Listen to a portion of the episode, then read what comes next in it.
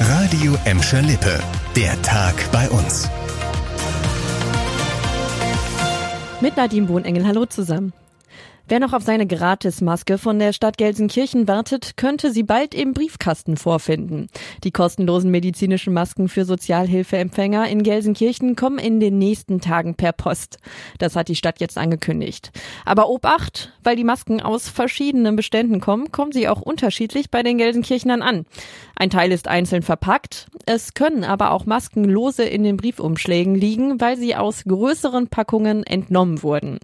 Laut Stadt können aber auch die losen Masken bedenkenlos getragen werden. Die Stadt verspricht, dass die Masken unter strengen Hygienevorschriften entnommen wurden. Ein kleiner Junge aus Gelsenkirchen wurde vor zwei Jahren von seinem Pflegevater zu Tode geprügelt. Der Prozess um den gewaltsamen Tod des kleinen Jungen aus Gelsenkirchen zieht sich nun wegen Corona hin.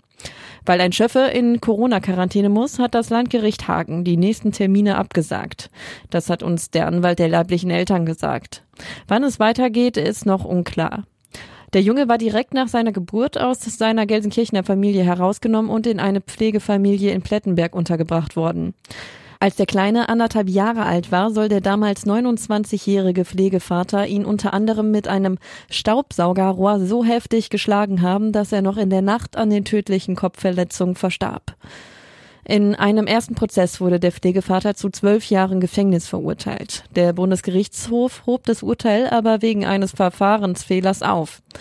Jetzt muss eine andere Kammer des Landgerichts Hagen neu verhandeln. Hier wird Zusammenhalt noch groß geschrieben. Die Handwerkerinnungen in Gladbeck, Bottrop und Gelsenkirchen haben zusammengeschmissen und insgesamt 42.000 Euro Soforthilfe für die Friseurbetriebe gesammelt. Alle 24 Innungen der Kreishandwerkerschaft Emscher-Lippe West, von der Baubranche bis zum Kfz-Handwerk haben ein paar Euro für die Kollegen locker gemacht.